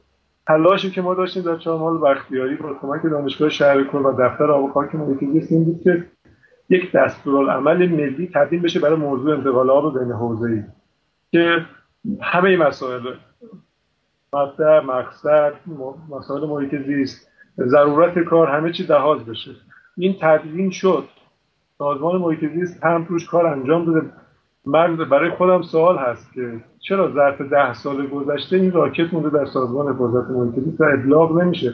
حداقل یا ببرن مجلس قانونش کنن یا مصوبه دولت باشه. این که خیلی از مسائلی که درگیرش از سوالاتی که وجود داره به لحاظ اینکه هیچ پروتکلی وجود نداره. بر مبنای چی ما تصمیم بگیریم؟ ما بر مبنای چی بگیم؟ حوزه مقصد چه منافعی داره؟ حوزه مبدا چه مشکلاتی داره؟ اینها باید لحاظ بشه. و خیلی وقتا اصلا شاید ضرورت انتقال منتفی بشه. شاید خیلی وقتا اصلا انتقال ضرورت پیدا بکنه با توجه شرایطی که ما داریم. اینها ضرورت مسائلی هست که کشپوشی شده یعنی کنار گذاشته شده. کاری شده که ما بیایم روابط داشته باشیم. خب راه مشخص باشه برای این کاری بوده که گذشته انجام شده و الان بهش توجهی نمیشه. خب با واقع چیزی که به ذهن من میاد این که ما پارادایم کلی حاکم بر ذهنمون برای مسئله آب پارادایم ساز محوره. اینه که ما اگر مشکل داریم یا باید با صد بسازیم یا باید بریم انتقال آب بدیم. الان یه پارادایم هم داره اضافه میشه در همین پارادایم تکنولوژی محور و اونم بحثای انتقال آب از دریاهاست که حالا از دریای خزر دیدیم و شیرین سازی آب که حالا باز فعالان محیط زیست در مورد اینها هم انظار دارن میدن. یعنی یا حتی حالا بحث شما پدافند غیر عامل گفتید بحث حمله به ابرها و بارور کردن ابرها با چه می‌دونم شلیک شلیک به ابرها و غیره. همچنان ما در یک انکار اقلیمی به سر می‌بریم اول از همه. یعنی ما دنبال این نیستیم که خودمون سازگار کنیم با اقلیم و به ویژه تغییرات اقلیمی و گمان می‌کنیم که نه راه حل تکنولوژی بیشتره. شما تو این سالهایی که رفتین اومدین های خاکپور به عنوان فعال محیط زیست آیا تغییر پارادایم تغییر نگاه رو در نهادهای حاکمیتی دیدید یا اینکه نه در بر همون پاشنه میچرخه؟ بله من یه پارادایم هم اضافه کنید پارادایم آبهای ژرف. الان این بحث جدیدی که الان توی کشورمون هم مطرح شده و حالا توی سیستان بلوچستان یکی دو تا چاه هم حرف کردن. اینم دوباره داستان خودش رو داره. من یه نکته اضافه کنم روی بحث شفافیت. ببینید آقای دکتر یوسفپور گفتن که وزارت نیرو تابلو مصارف و منابع رو منتشر می‌کنه. ولی خیلی نگران کننده و تلخه تابلویی که اعلام می‌کنه نه مدیران و دستگاه های چارمال بختیاری میپذیرنش نه اصفهان. خیلی جالبه. همین چند روز پیش که با صدا سیمای کشورمون با صدا سیمای ملی استاندار شارمال بختیاری مصاحبه می‌کنه مقامات و نماینده اصفهان میاد میگه دروغگو. آماری که بر اساس همین تابلو میده میگه دروغگو. خب وقتی که دو تا مقام ارشد کشور در مورد یک منبع آمار رسمی اینجور با هم با هم رفتار می‌کنن این چیز غیر از این که سرمایه اجتماعی رو نابود بکنیم بی اعتمادی رو توی کشور تقویت بکنیم چیز دیگه هست؟ یعنی از این مستاق واضح تر برای عدم شفافیت توی بحث آمار چیز. شما یه پرسشی از آقای یوسفپور کردید که علتش چیه؟ من فکر می‌کنم که علت این که شفافیت وجود نداره چون منافعی که کسایی که دنبال این طرحهای انتقال آب سدسازی هستن منافعشون در همین عدم شفافیته. یعنی دلیلی واضح تر از این نمی‌خواد واقعا. چون اگر شفافیت وجود داشته باشه خب اصلا این اتفاقات خیلیش نباید بیفته. ولی در همین عدم شفافیت آب به صنعت داده بشه. طرحهای انتقال آب سدسازی با هزینه های چند هزار میلیاردی اونم با پیمانکارهای خاص بسته بشه. در یک چنین فضایی فقط می‌تونه این اتفاقات بیفته. چون اینقدر نابخردانه است که عامیترین آدم جامعه متوجه میشه که این اتفاق یک اتفاق غلطه. ولی وقتی در یک فضای مبهم و غیر شفاف باشه همه چی می‌تونه توجیه پشتش بیاد. این روی این بحثمون. سوال بعدی من یادم رفت. سوال بعدی میخوا آیا در این رفته آمد هاتون در این سالها پارادایم ذهنی حاکم بر ذهن مسئولان داره عوض میشه یا نه؟ همچنان در بر همون پاشنه میچرخه. ببینید در کلام بله. ما حد مستاقش اینه که ما در یکی دو دوره گذشته تبلیغات نامزدهای مجلس شورای اسلامی حرف از تغییر اقلیم حرف از حقوق محیط زیستی حرف از مباحث محیط زیستی زده می‌شد. در کلام بله اما در عمل من به صراحت اعتقادم بر اینه که این اتفاق نیفتاده. من یک مستاق در استان چهارمال بختیاری بگم. یک آماری منتشر شده که در استان چهارمال بختیاری در دو سال گذشته سطح ایستابی آبهای ما از دو متر تا 6 متر پایین رفته. خب توی دو سال گذشته که کاملا خوشسالی بود. یعنی یک چیز کاملا واضح. وزارت جهاد کشاورزی طرح محوریش این بود که بیاد بحث الگوهای آبیاری رو اصلاح بکنه سیستم های آبیاری رو بهبود ببخشه. از اون طرف وزارت نیرو طرح تعادل بخشی رو داشت. از اون ور سازمان حفاظت محیط زیست بحث نظارت رو داشت. ولی چه اتفاقی افتاد که ما همچنان شاهد همون رویه برداشت هستیم؟ خب این واقعیت اینه که ما به معنای واقعی تغییر اقلیم و این مباحث خوشسالی رو نپذیرفتیم چون در عمل اتفاق نمیافته فقط در کلام پذیرفتیم. یعنی هیچ برنامه تغییر نکرده. توی بخش کشاورزی همچنان همون آب داره برداشت میشه. خیلی جالبه شما در استان اصفهان فکر کنید با این همه بحران الان ده تا کارخانه جانبی فولاد دوباره داره احداث میشه. یعنی الان در تدارک احداث هستن توی همین شرایط. وقتی که ما می‌بینیم توی حوزه صنعت هیچ اصلاح و بهبودی اتفاق نمیفته توی حوزه کشاورزی خیلی جالبه آقای علیزاده عزیز. توی حوزه کشاورزی ادعامون بر اینه که آقا ما بین سی تا چهل درصد از کشاورزی رو اومدیم سیستم های آبیاری رو بهبود بخشیدیم رفتیم به سمت اصلاح بهبود سیستم های آبیاری. اما واقعیت اینه که چقدر از این کاهش مصرف صرف تغذیه آبخوان شد؟ هیچ. یعنی ما به تفاوت این آب صرف توسعه کشاورزی شد دوباره. خب وقتی که ما با یک چنین نظارت و یک چنین برنامه ریزی بها ناکارآمدی مواجه هستیم چطور می‌تونیم بپذیریم که بله ما واقعا این درک وجود داره؟ ببینید زمانی ما می‌تونیم بگیم که این درک از تغییرات اقلیم اتفاق افتاده که دقیقا در رفتارمون در برنامه هامون در شفافیت در بحث مشارکت مردم. اینها بتونیم ورود پیدا بکنیم. به نظر من این هنوز در کشور ما این درک اتفاق خب، نیفتاده. خب، فقط کلامی هست و توی سخنرانی ها بله. از این سوال از آقای از آقای یوسفور بپرسم. آقای یوسفور این اتفاق سالها افتاده. حالا بخشی از محیط زیستی ها که در این موارد انظار می‌دادن بهشون می‌گفتن که شما نظری دارید می‌خواید به شکل امنیت غذایی ایران رو به خطر بندازید. اما ما می‌بینیم که در این سالها محیط زیستی هایی که به شکل از خانواده شهید بودن هم اومده. با یوسف مرادی پدرشون شهید شهید محسوب میشه شهید هستن. ما نیروهای به شکل من توی خوزستان که حرف می‌زنم بچه های بسیج اومدن که دارن در مورد تالار تالاب هور عظیم کار می‌کنن. دیگه بحث بحث اصلاح طلب و اصولگرا و حزب الله اللهی و غیر حزب اللهی نیستش. وقتی یک روستا خشک میشه و تمام زیست و بوم اون روستا از بین میره دیگه بحث فراتر از ایدولوژی و غیره و یکی از نکات مهم محیط زیستم اینه که ناخواه ناخواه اون هوای آلوده رو منم تلفظ می‌کنم همسایه حالا به شکلی با دین و بیدینه منم تلفظ می‌کنم. برای همین ما باید راه های کلی تر پیدا کنیم. این سالها که شما رفتید و اومدید چه کسی بیشتر گوش کرده؟ دولت و وزارت نیرو شما میگید سخت باشون صحبت کردن. آیا سراغ امام جمعه ها رفتید شما؟ آیا سراغ دفتر رهبری رفتید؟ آیا سعی کنید اصلا با خود به شکلی با به شکلی بیت ارتباط بگیرید و حداقل انظار بدید که خطری جدی بحرانی جدی در راهه؟ طبیعتا اتفاقات افتاده نه تنها ما کل کشور. همه فعالان محیط چه دولتی چه غیر دولتی تلاششون این بوده که تعامل کنن هم با قوه مقدمه هم قوه ملی هم قوه قضاییه. شما سیاست های ابلاغی مقام معظم رهبری در حوزه محیط زیست رو نگه ببینید خب طبیعتا این بحثایی بوده که منتقل شده و دغدغه‌ای بوده که فعالان و کارشناسان محیط زیست تونستن صداشون رو برسونن به بیت رهبری و در قالب سیاست های کلی نظام در حوزه محیط زیست ابلاغ بشه این تلاش وجود داره. منتها در بحث های سیاسی خب مباحث محیط زیست طولانی مدت گره خورده با مرزهای اقتصادی مردم مرزهای اقتصادی که کشور وجود داره. اون چیزی که من دارم می‌بینم به خصوص در قوه مقننه این که مقطعی مسائل رو می‌بینم. لحظه شما بحث چاهای غیر مجاز رو مطرح کردیم یک زمانی خود مجلس مصوب کرده که چاهای غیر مجاز مجوزدار بشه. بعد این چاهای غیر مجاز مجوز پیدا کرد اومدن بهشون یارانه دادن.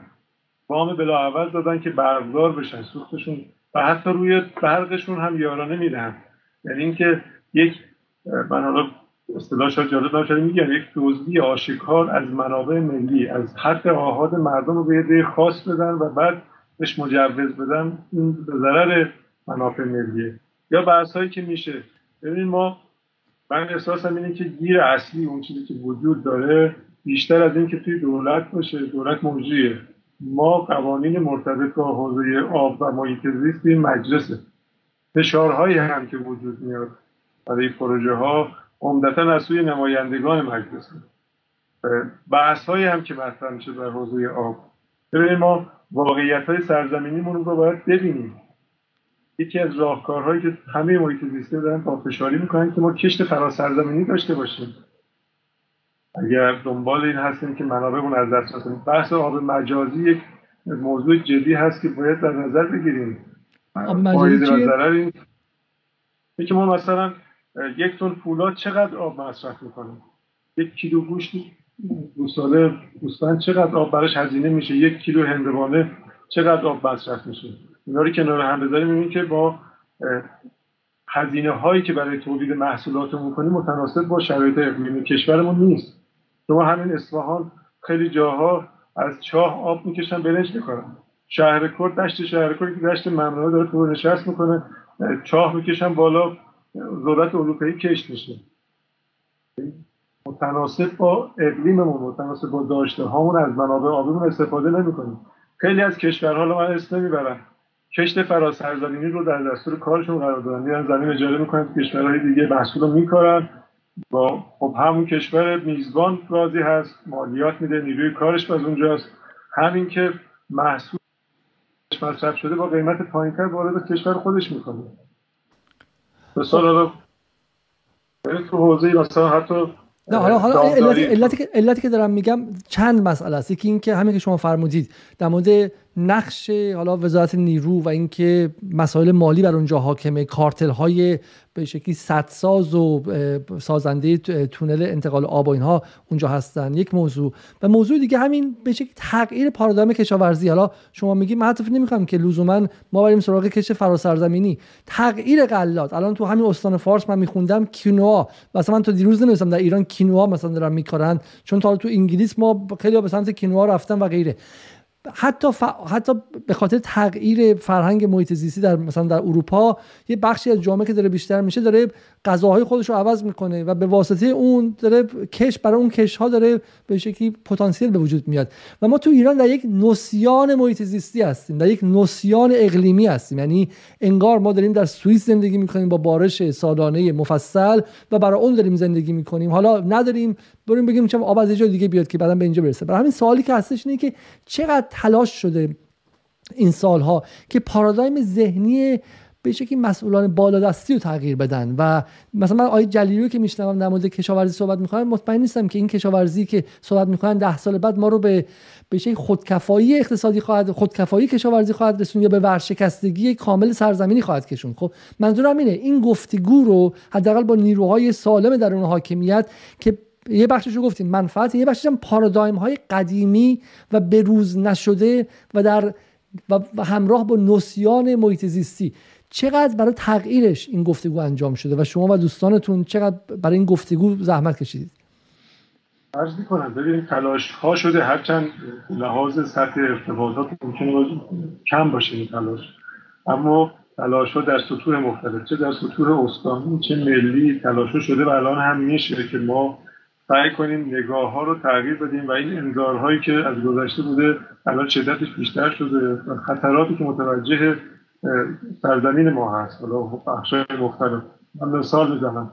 ما تو حوزه زاگرس نگرانی که داریم زوال بومسازگانه یعنی اتفاقاتی که در حوزه زاگرس میفتش چهل درصد آب شیرینی کشور در خطره ما در چهارمال بختیاری زمانی تلاش کردیم. مکاتبه شده از طریق استاندار وقت معاون اول رئیس جمهور که آقا بحث زاگرس بحث جدیه. یازده تا استان استان زاگرس نشین هم مکاتبه شد. آیه رحیمی اون موقع معاون اول رئیس جمهور یه ابلاغی کردن به سازمان جنگل ها مراتع به محیط زیست 11 تا استاندار که ستاد بررسی همین زوال بومسازگان چک بگیریم. یعنی اون چیزی که ما به ذهن می‌رسه انجام میدیم. ولی که چقدر اجرایی بشه در چه سختی متوقف میشه. تا اینجا کار پیش رفت که دولت که عوض شده آقای روحانی اومد یک جلسه دفتر خانم ابتکار برای موضوع برگزار شد و بلاغه دیگه پایان رسید. منتها ببینید ما این بحث اینه که توی انتخاب هایی که میشه یه بخشی سیاسی میشه صحبت من انتخاب هایی که میشه افرادی باید انتخاب بشن در رأس تصمیم گیری و قانون گذاری که سبقه محیط زیستی باشن. من یه زمانی با همین آقای مهندس کاجپور تهران عرض کردم که ریاکاری محیط زیستی در دولت زیاده. الان میگن در خیلی از سیاسیون جست های محیط زیستی گرفته میشه و به پای عمل که می‌رسه حرف دیگه انجام میشه. طور دیگه برخورد میشه. اینه که ما مدافع آب باشیم و بعد بحث های مرتبط با آب رو جور دیگه بیان بکنیم. این جز ریاکاری محیط زیستی نیست اینکه ما خودمون پشت تابلو قشنگ محیط زیست و مطالبات مردمی پنهان کنیم که بتونیم به اون خواسته هامون برسیم پس من سریع بپرسم. دوره 8 ساله روحانی الان حدود 4 ماه تموم شده و ما وارد یه عرصه دیگه شدیم. شما 8 سال روحانی رو چقدر مقصر می‌دونید در این وضعیتی که الان به وجود اومد؟ ببین من انتقاد به همین دولت هست زمان آقای احمدی نژاد خب یک مقداری شفافیت بیشتر بود. اگر پروژه می‌خواست انجام بشه وضوح بیشتری بود که محیط زیست رو کنار می‌دادن و انجام می‌دادن. زمان آقای روحانی جست محیط زیست گرفته می‌شد. اتفاقا در حوزه محیط زیست مخصوصا چهار محال بختیاری مجوزهایی که در زمان دولت قبل پافشاری بود و مانع عقد مجوز شده بودن اونا صادر شد. مثلا خرسان سه رو من مثال زدم منک رفسنجان رو مثال زدم اینها مجوزهاشون در دولت روحانی بود در رغم اینکه شعار محیط زیستی ترین دولت ایران هم بهش داده بودن.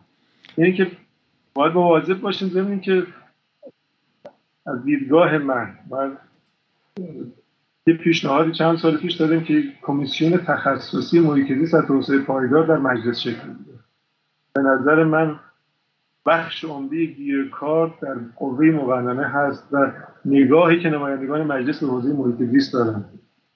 مجلس میاد توی شهرستان می‌بینه کشاورز دیگه مشکل دارم آب ندارم فلان ندارم. خب بخش زیادی از رأی آوری به همین کشاورزانه. اولویت میاد کشاورزی اولویت میاد با صنعت اولویت میاد و نگاه به محیط زیست نیست. این بخش نگری و مقطع نگریش آسیب جدی وارد می‌کنه به محیط وارد کرده. اون چیزی که در گذشته بوده بعد از انقلاب بوده. همه اینها برمیگرده این نگاه مقطعی. بسیار خوب. حالا من, من مشخص از آیه خاکپورم بپرسم. شما این سالها رفتید و اومدید. قوه قضاییه چی؟ قوه قضاییه یک نقش موثری داره دیگه. این شما بخواید شکایت کنید که این طرح انتقال آب غیر قانونیه و اساس همین قوانین موجود هم این داره مخفیانه انجام میشه داره غیر قانونی انجام میشه. رفتار قوه قضاییه با شما چگونه بوده؟ به عنوان فعال محیط زیستی. بله. ببینید رو بحث اینکه حالا چقدر روی مسئولین تاثیر گذاشته شده توی این چند سال من با فرمایش شما موافقم. اینکه ما توی بین مسئولینمون مشکل سواد محیط زیستی داریم. همینجور که آقای دکتر سفو گفتن ممکنه جستای محیط زیستی گرفته بشه یا در به حال برنامه های تبلیغاتی انتخاباتی نمایندگان یا حتی توی مناسبت ها یک مسئول دولتی رو دعوت می‌کنه توی مناسبت اینقدر خوب از موضوع محیط زیست صحبت می‌کنه که آدم میگه این استاندار محیط زیستیه. این امام جمعه محیط زیستیه. اما بعد می‌بینیم در رفتار این اتفاق نمیفته من استنباطم اینه که این سواد محیط زیستی فقط یه پوسته است. هیچ عمقی نداره توی این مسئولین. یعنی تبدیل به یک باور که منجر به تغییر رفتار بشه اتفاق نیفتاده. یعنی آخرش وقتی به یه جایی می‌رسن چون ما عمدتا چالش داریم تعارض داریم بین موضوعات محیط زیست و مسئله معیشت مردم. چون ما توی ما, مشکلمون توی کشور توی بحث تعارض با محیط زیست بحث معیشت مردمه. چون اونجا نتونستیم اونجا موفق نبودیم که معیشت هایی که وابسته به سرزمین کاهش بدیم و بر اساس تاباوری محیط زیستمون بیایم معیشت ها رو سرزمین بذاریم همیشه تعارض بین معیشت و ملاحظات محیط زیستی بوده.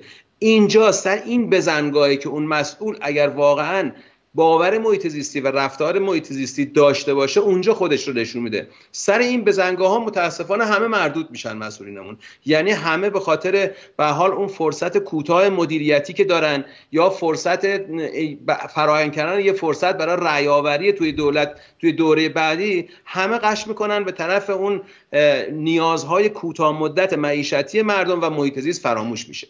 این توی اینی موضوع. ولی توی بحث قوه قضاییه ما متاسفانه توی استان چهارمال بختیاری تجربه خوبی از قوه قضاییه برخوردهای قوه قضاییه نداریم.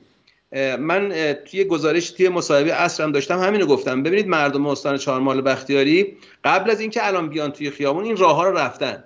یعنی کنشگران توی استان چهارمال بختیاری هم در خصوص کورنگ سه هم در خصوص بهشت آباد شکایت بردن به مرجع قضایی. اما یا این شکایت رسیدگی نشد اصلا پیگیری نشد یا اینکه اگر برخی از شکایت هایم رسیدگی شد توی مراحلی با نفوذی که اتفاق افتاد توی لایه های قدرت متوقف شد. یعنی به حال این شکایت در تعارض بود با منافع مقاماتی که اهل استانی بودن اهل استان اصفهان بودن که به حال این شکایت علیه اونها بود دیگه. یک منفعتی از اونها رو معلوم کرد. نفوذ کردن و اینها متوقف شد.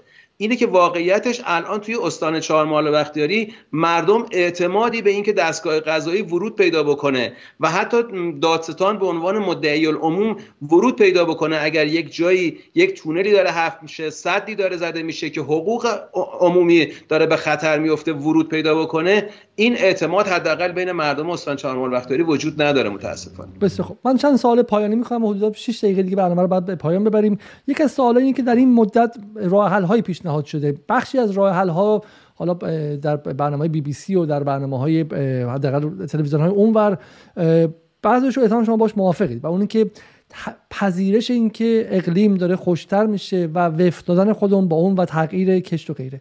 یه پیشنهاد دیگه که شده بود بازار آب بود و پیشنهاد سوم قیمت گذاری آزاد و پلکانی روی آب. حالا ایده معتقدن که این نگاه های نئولیبرالی از هر چیزی که میشه می‌خوان قیمت گذاری آزاد کنن و همونطور سر بنزین به مشکلاتی رسید این هم به مشکل برسه. نمی‌دونم حالا در هیته تخصص شما هست یا نه. به این دو پیشنهاد خاص بازار آب و قیمت گذاری آزاد آب نگاه شما چیه؟ بازار آب به عنوان تبادل بین مردم چهارمحال و مردم اصفهان و یزد اینکه بیان تو اون بازار سهم همدیگه رو به همدیگه بدن و غیره. آیا خاک شما بفرمایید بحث بازار آب شاید یه مقدار برگرده به همون بحث خدمات اکوسیستمی که آقای یوسف پور گفتن. ما این بحث رو توی این قالب میپذیریم. ببینید مثلا فرض کن ما گفتیم که آقا وزارت نیرو الان اومده توی استان چهارمال بختیاری چند تا صد ایجاد کرده. الان بالادست این صدها نیاز به تثبیت داره. همینجور که آقای دکتر گفتن جنگل دچار خشکیدگی شده مردم مشکل معیشتی دارن جنگل داره تخریب میشه فرسایش خاک بالاست این میزان رسوب گذاری به شدت بالاست خود صد داره به خطر میفته. بخشی از این خدماتی که این صد داره یا درآمدی که این صد داره حتی اینو درخواست مکتوب هم به نمایندگان مجلس داده شده از سوی استاندار ما با امضای استاندار هم به دولت داده شده. که 5 درصد از درآمد این صدها چون صدها برقابی هستن بیاد صرف تثبیت بالادست حوزه بشه صرف جنگل بشه صرف احیای جنگل های تخریب شده بشه صرف بهبود و اصلاح معیشت مردم بشه معیشت هایی که آسیبزا هستن.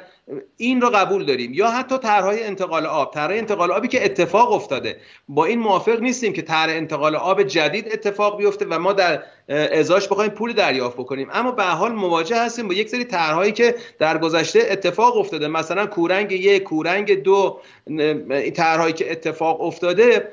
اینها کاملا این بازار درسته که بخشی از این خدماتی که الان از طریق این آبها داره به استانهای مقصد داده میشه صرف اونم نه اینکه پول داده بشه به مردم صرف احیای حوزه بالادست بشه. این یه موضوع. روی بحث قیمت گذاری آب منم اینو موافقم.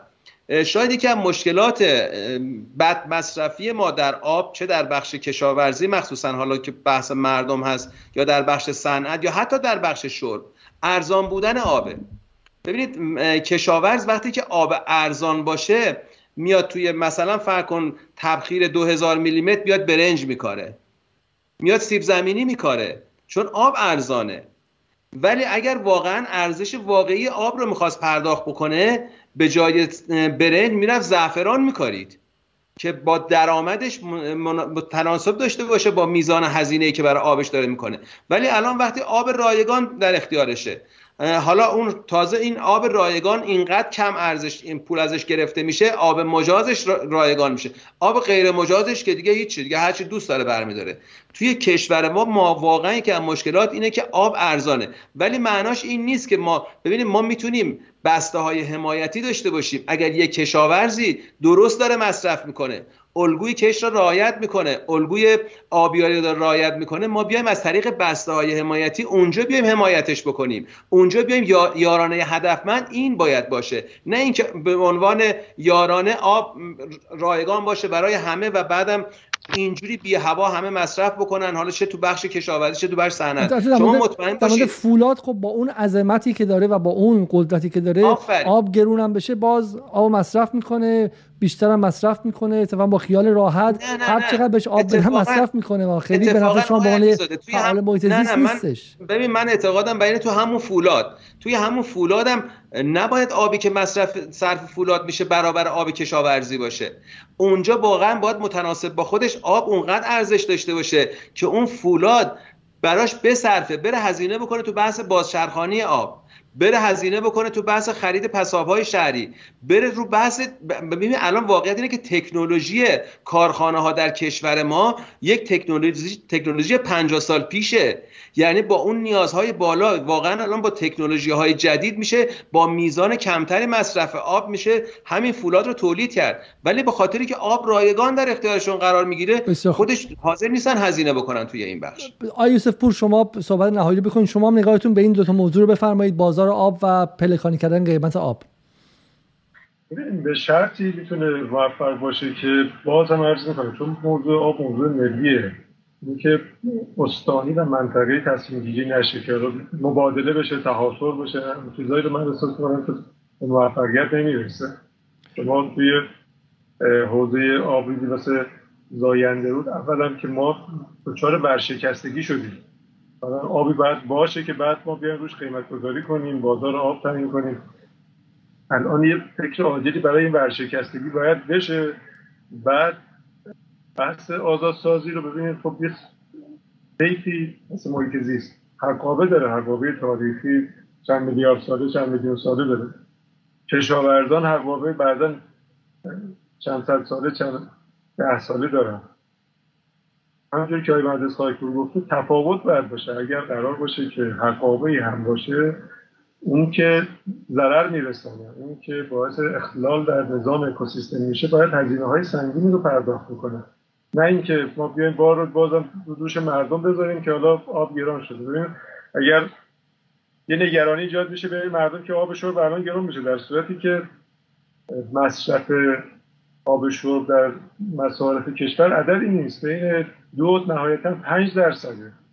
ما گیر کارمون توی کشاورزیه که آب هدر رفته آب داریم توی صنعته توی استان اصفهان توی حوزه زاینده رود ما بیشتر از اون که نگران کشاورزی باید باشیم نگران صنعت باید باشیم. یعنی باید اگر قیمت گذاری میشه متناسب با شرایط صنعت باشه که هم بهینه بشه همین که بتونه بخشی از این زیانها رو جبران کنه. بسیار خوب. حالا پس به عنوان راه عاجل همین الان که مردم در خیابان هستن هم در اصفهان و هم در چهارمحال برای اینکه این تنش از بین بره و راه عاجلی برای پاییز 1400 باشه شما یوسف پورچی پس پیشنهاد می‌کنید اگر بازار آب و قیمت گذاری راه حل نیستش؟ ببینید من عرض کردم که اگر با مردم صادق باشیم باید بگیم که آبی وجود نداره در حال حاضر. ذخیره پشت سر کفاف آب شرب اصفهان رو هم نمیده. با شرایطی که وجود داره واقعیتی که هست. اولین قدم اینه. دو در فلفور کشاورزی رو باید با جبران خسارت رو تامین در تنها راهش در موریت اینه در کوتاه مدت اینه که ما یه بخشی از حساب شهری خانگی که در حوزه وجود داره از چلگرد و فریدون شهر و چادرون گرفته تا بره برزنه در انتهای حوزه اینها رو باید جمع آوری کنن تصریح کنن در اختیار صنعت بذارن و اون بخشی که صنعت استفاده می‌کنه برگرده به رودخونه. حالا آیا به انتها می‌رسه یا خیر؟ اون هم بحثه که در مسیر چه اتفاقی براش می‌رسه اما کوتاه مدت میشه این کارو کرد. در طولانی مدت هم ناگزیر هستیم. عرض کردم ما مثل یک جراحی مثل یک توده سرطانی که اگر این جراحی نشه کلیت حوزه رو خطر میندازه. ما خواه ناخواه. چه آب از خلیج فارس بخواد بیاد و همه طبقات محیط زیستی چه آب از حوزه دیگه بخواد بیاد. صنایع آببر باید از اصفهان برن. این واقعیتی که وجود داره منطقه نه امروز. از چهار محال چی؟ بر... کشاورزی آببر از چهار محال نباید بره؟ باید هم ببین اونم باید بره. ببینید شما تو چهار محال توی سفید دشت اومدن صنعت آببر احداث کردن. فولاد و خودرو اشتباه. جایی که اصلا آبی وجود نداره. شما درگیری هایی که در بلداجی به خاطر انتقالات چوغافور به صنعت شده رو همه دیدیم. اینجا تلفات انسانی هم داشتیم درگیری ها که واقعیت ها رو باید ببینیم نه تنها توی حوزه زاینده رود و اصفهان و چهارمحال و خوزستان و یزد در کلان کشور ما یک جراحی در حوزه مدیریت منابع آب لازم داریم خودمون رو تطبیق بدیم. از فناوری های نوین استفاده کنیم کشاورزیمون رو الگوش رو تغییر بدیم. اگر صلاح دونستیم کشت فراسرزمینی باشه بازچرخانه آب در سمت باشه تفکیک آب شرب از آب بهداشتی باشه خیلی مسائل وجود داره که می‌تونه کمک بکنه. اما دو تا نکته وجود داره. یک ما آیا لحاظ علمی و فناوری شرایطش رو داریم توانمندیش رو داریم؟ دو توان اقتصادیه. شما الان شرایط اقتصادی مملکت آیا جوابگوی همچین خواسته هست؟ نگاه آرمانی که ما داریم این هست. ولی آیا شرایط وجود داره یا نه؟ اگر بخوایم کوتاه مدت ارز کنم از داشته های حوزه باید کوتاه مدت بیان برنامه‌ریزی کنن و کشاورزانی که زینف بودن. یه شکلی جبران خسارت کنن. کشاورزی غیر منطقی غیر اصولی و آببر باید یا ترکیب بشه یا اینکه شیوه الگوی کشت تغییر پیدا بکنه. این بحث بحث حاکمیتیه. با من محیط زیست یا آب منطقه هم نیست. یعنی حاکمیت یا تصمیم اگر اتفاقی که افتاده این که آقای رئیسی میگم تازه تازه اومده حدود چهار ماه اومده و هنوز به عبارتی رابطش بر سر مفهوم آب با اقوام مختلف استانهای مختلف شکر آب نشده. ممکنه که سه ماه دیگه این به بحرانی تبدیل شه که بعد دیگه باز مثل دوره آقای روحانی که دیگه اعتماد اجتماعی رو از دست بده. اگر به آقای رئیسی بخواین شما پیامی بدید آقای یوسف پور و بعدم آقای خاکپور بخواین پیامی بدید از یک دقیقه. چه پیامی می‌دید الان چون در حال حاضر مخبر اومدش جلسه تشکیل دادن با وزرای خودشون با وزر وزیر جهاد کشاورزی با وزیر نیرو و با وزرای خودشون و سعی کردن که مثلا بگن که ما داریم راه حل بالادستی پیدا می‌کنیم. با آقای رئیسی می‌خواد بگید که اولا که چقدر این بحران جدی است و چه باید بکنن؟ در یک کانتکست و در یک چارچوب عملگرایانه. با توجه به اینکه تحریم ها سال پنجمشون اوضاع اقتصادی اوضاع بسیار ناگواریه و ذخیره کشور ذخیره فراوانی نیستش برای جراحی که پرهزینه باشه. با هزینه کم آقای رئیسی چه می‌تونه بکنه که این بحران گسترده تر نشه؟ آقای یوسف پور شما بعد آقای خاکپور بعد هم برنامه رو تموم کنیم ببینید خواسته که آقای رئیسی این هست که سیاست ها برنامه ها قوله ها و وعده هایی که در حوزه آب داده میشه متناسب با واقعیت ها باشه اون چیزی که داریم بر اساس اون وعده داده بشه اجرا بشه اینجور نه بدبینی ایجاد میشه نه بیاعتمادی میشه. ولی اینکه ما بیایم قول بدیم که آینده روز همیشه برقرار دار جریان دائمی خواهد داشت. وقتی که نیست ما الان آب شرب وجود نداره. خیلی از بخش های استان اصفهان از شاههای زیرزمین منابع زیرزمینی استفاده بکنید تو چهارمال بختیاری که اصلا بروجه فرادامبه خب شما معتقدین که حرفایی که آیه مخبر زد در واقع وعده هایی که تا حالا دولت داده وعده های غیر عملی هستن. ببین من آیه مخبر واضح نگفتن که گفتن که تلاش می‌کنیم که انجام بدیم ولی اینکه واضح برنامه عملیشون چی هست من خواهشی که دارم این هست که میگم متناسب با واقعیت ها پیش بریم و جوری نشه که مردم بیش از این احساس بیاعتمادی بکنن. ضمن اینکه همه تلاش حاکمیت باید این باشه که مردم به هم بدبین نشن. بزرگترین آسیبی که می‌تونه حاکمیت می‌تونه تمامیت ارزی رو تهدید بکنه این که اختلاف اختلاف بین مردم و اقوام و استانهای گفتنش آسونه ولی در, در, عمل در عمل خب اگر در حوزه آب ببینید. در حوزه آب واقعیت هایی که وجود داره. اگر این اصفهان واقعیت اصفهان رو برای چهارمال بختیاری بدیم اگر برای واقعیت چهارمال بختیاری برای اصفهان خوزستان گفته بشه من بعید می‌دونم قاطبه مردم نپذیرن. این که ما بیایم بگیم بالا دست باغ کاشته ولی خب پنهان کنیم اتفاقاتی که توی پایین دست افتاده. یا اینکه در بالا دست تلاش این باشه که توسعه نامتوازن باشه بعد بیایم بگیم آقا اصفهان همه آبو می‌بریم. یا مثلا تو خوزستان توسعه کشاورزی خیلی گسترده داره. اتفاق میفته همین الان. و بعد بگیم همه آب رو اصفهان بردیم این اینه که ایجاد مشکل می‌کنه. ما باید همه مسائل مشکلات کنار هم به مردم به وضوح بگیم. بسیار. خیلی ممنون. آیه خاکپور جملات پایانی. بله. اگر می‌تونستیم صحبت کنیم مستقیم رئیسی موضوع آب در زاینده رو به لحاظ اینکه یک موضوع صرفا اکولوژیکی نیست یک موضوع اکولوژی و اجتماعیه و حتی میشه بگیم سیاسیه بسیار پیچیده است. من پیشنهادی که دارم بنابر فرمایش شما به دولت به حاکمیت این موضوعی نیست موضوعی نیست که یک روزه ایجاد شده باشه که به صورت دستوری ظرف وعده های یک هفته و دو هفته و یک ماه حل بشه. من فکر می‌کنم که اولین کاری که دولت باید بکنه بیاد بحث شفافیت. بحث این شفافیت خیلی مهمه. شفاف با مردم صحبت بکنه. واقعیت ها به مردم گفته بشه. با دستور این اتفاقات نمیفته نه برای بالادست نه برای پایین دست هیچ اتفاقی نمیافته. یعنی با دستور آبی تولید نمیشه چون آبی وجود نداره که تولید بشه که بخواد صرف حالا اصفهان بشه یا چهارمال بختیاری بشه. دو باید یک برجام نوشته بشه.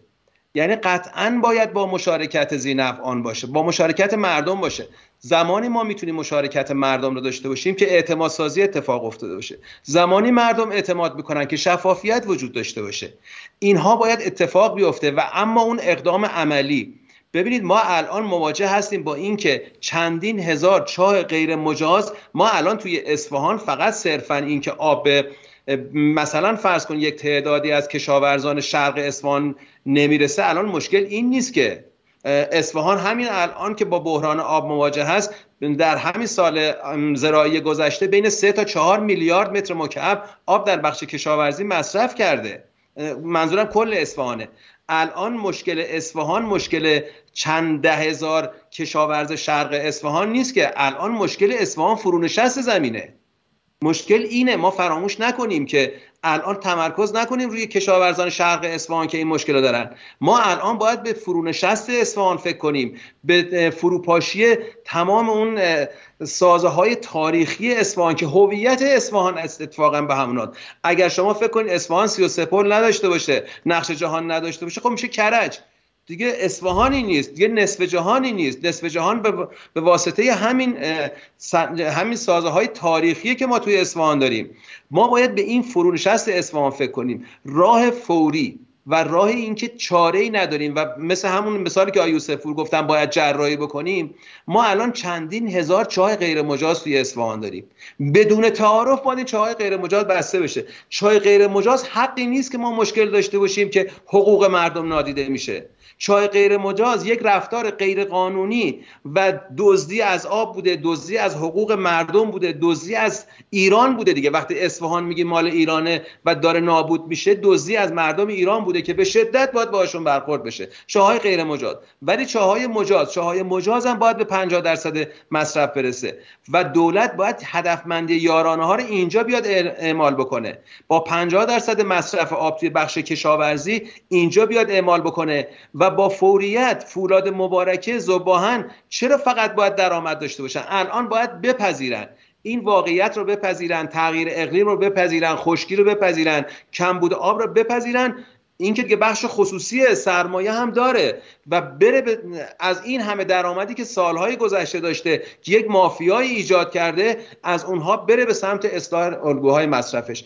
به نظر من غیر از این هیچ راهی وجود نداره و آبی هم وجود نداره اما این اتفاق صرفا توی اصفهان نباید بیفته توی چهار مال بختیاری هم باید همین اتفاق بیفته. بسیار خب خیلی خیلی ممنون از هر دو دوست عزیزی که امشب در کنار ما بودن. یک بار دیگه از شما تقاضا می‌کنم. اگر از ایرانیان مقیم خارج هستید مشترک برنامه جدال شید با حدود 5 دلار در ماه می‌تونید در patreon.com خط مایل جدال مشترک شید و اجازه بدید که ما این کار انجام بدیم. تا این لحظه حدود 1100 دلار در ماه جمع شده که بخشی از هزینه استودیو بخشی از هزینه فنی در داخل کشور و همکارانی که کمک می‌کنن به صورت پاره وقت در کار سردبیری رو داره پرداخت می‌کنن. اما برای اینکه ما بتونیم حرفه‌ای تر شیم و واقعا هفته دو برنامه داشته باشیم نیازمند بیشتر از این هستیم. با حدود 100 تا 150 ایرانی از 6 میلیون ایرانی مقیم خارج ما می‌تونیم یک رسانه خرد و ریزی داشته باشیم که یک گره کوچیکی رو باز کنه. هیچ گونه توهمی هم درباره توانایی های یک رسانه کوچیک نداریم. اما می‌تونیم مدلی ایجاد کنیم که بعد در داخل تکرار شه. برای مثال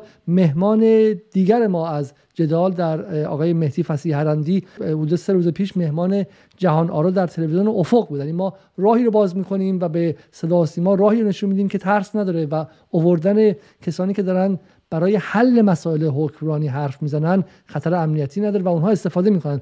و همین جدال شاید خودش به شکلی مخاطب خیلی زیادی نداشته باشه و بیشتر برنامه نخبگی باشه. اما داریم راهی رو باز می‌کنیم که چه بسا ترس داخل ایران از امر مدرنی به اسم رسانه بریزه و ما رسانه دار شیم. چون اگر ده سال پیش ما رسانه خوب در ایران داشتیم اگر 15 سال پیش رسانه شفاف در ایران داشتیم خیلی از مسائلی که الان حول زاینده رود حول کارون داره اتفاق میفته حول ارومی و موقع اتفاق میافتاد زودتر صداش به تهران به حکمرانان می‌رسید. نه زمانی که دیره نه زمانی که میگن بخشی از دشت ایران مرده فرونشست قطعیه و علاج دیگه وجود نداره. ما رسانه می‌خوایم که این صداها به گوش برسه و بتونیم بتونیم صورتبندی کنیم مسائلمون رو و براش راه حل پیدا کنیم. به ما کمک کنید که ما یک نقطه کوچیک در این فضای رسانه‌ای باشیم. تا شب روز دیگر خدا نگهدار.